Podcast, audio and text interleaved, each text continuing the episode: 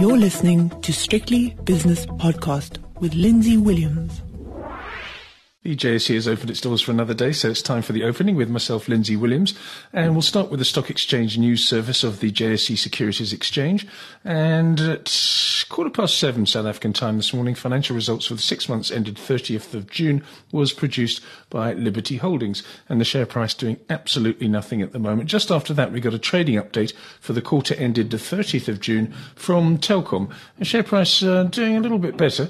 It's up around about 2% at the moment. And and otherwise it's pretty quiet. So let's go straight to the spot markets. What happened in the United States last night before we get to the details? It was the antithesis of the previous night's action where we saw the market open very briskly indeed and then end not on its knees but certainly a little bit wobbly. And yesterday was the complete opposite. We had some follow through selling from the previous night and then suddenly the market took off. But anyway, let's focus now on the spot prices and start with the South African Rand, which has had a really good time of late and an even better time this morning. Look at this thing go.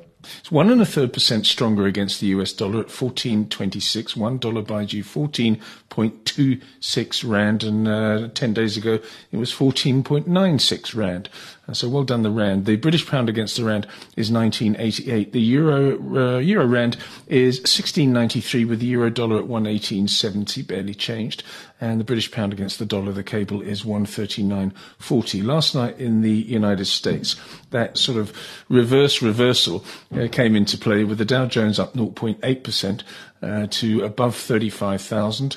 Uh, the S&P 500 was up 0.8% as well, and the Nasdaq a slight laggard, but still a good session, up just over half a percent. This morning in the Far East, Tokyo is a 0.2% loser, Shanghai up nearly 0.9%, and the Hang Seng is a 0.8% winner. And there's also gains in Australia uh, to the tune of uh, around about a third of a percent. Commodities now. Well, the gold price is 1813, which is a couple of dollars better, but nothing much to write home about. The platinum price is $1043 an ounce, which is down 18 or 1.7%. And palladium is up just slightly, 0.3% higher at 2,261. Uh, the oil price, it's had a, a, few bad days actually, but um, you know, in true oil price uh, style, it's probably going to bounce back before the end of the week, certainly with some tensions in the um, Straits of Hormuz. Uh, $70.23 for West Texas, holding on to that 70 handle. That's down half a percent. And Brent crude oil, $72.25 per barrel, which is down 0.2%.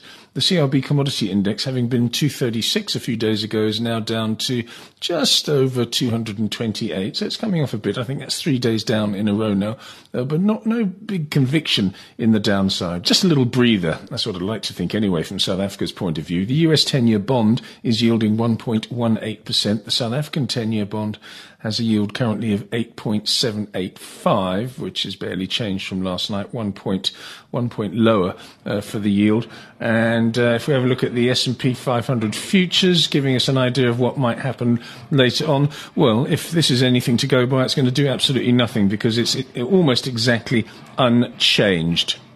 Uh, let's have a look at the top five major movers on the JSE and the downside, of course. So we'll start with Prosus, which is nearly 3% higher. Naspers 2.7% to the good. Telkom after its trading update, 2.5% better. Sappi up 2%. On the downside, MultiChoice MC Group uh, down one and a quarter percent. British American Tobacco down two thirds. MTN down two thirds as well. Ninety One uh, down 0.6%. And Vukile also down around 0.6%. Let's have a look at the two major indices.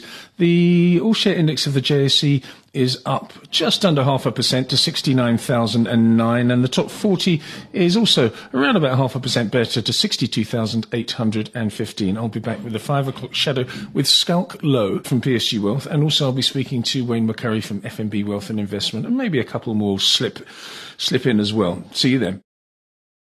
The views and opinions expressed in these podcasts are those of Lindsay Williams and various contributors and do not reflect the policy, position, or opinion of any other agency, organization, employer, or company associated with strictlybusinesspodcast.com. Assumptions made on the analyses are not reflective of the position of any other entity other than the speaker or the author. And since we are critically thinking human beings, these views are always subject to change, revision, and rethinking at any time. Please do not hold us to them in perpetuity.